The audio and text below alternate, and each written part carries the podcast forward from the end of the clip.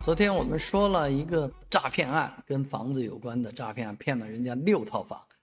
啊，今我还提到了这个云锦东方的案子，因为我感觉这个案子不太那么真实啊，所以一直没说。但是今天热搜上已经有了，所以也不妨说一下啊，云锦东方大型诈骗案啊，当然这是网传，嗯你，你们自行辨认一下啊，真真假假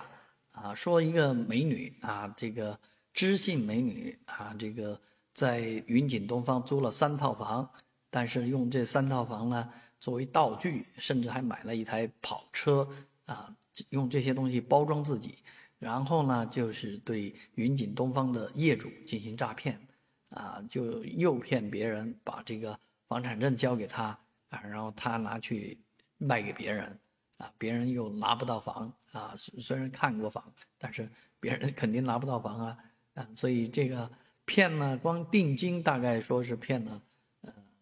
这个五个亿啊。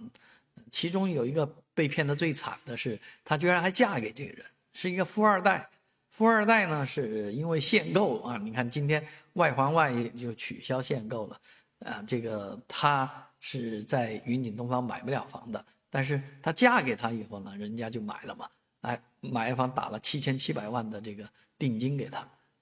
他也把这钱卷走了啊！目前来讲，这个女的和啊，反正传得很乱啊。这个女的已经逃到国外，说这个案子呢，呃，很有很多纰漏，有很多啊地方有问题。比方说，呃，怎么样获得的这个公证书、授权授权证书啊？怎么样能够不通过这个房主本人就能把房子卖掉？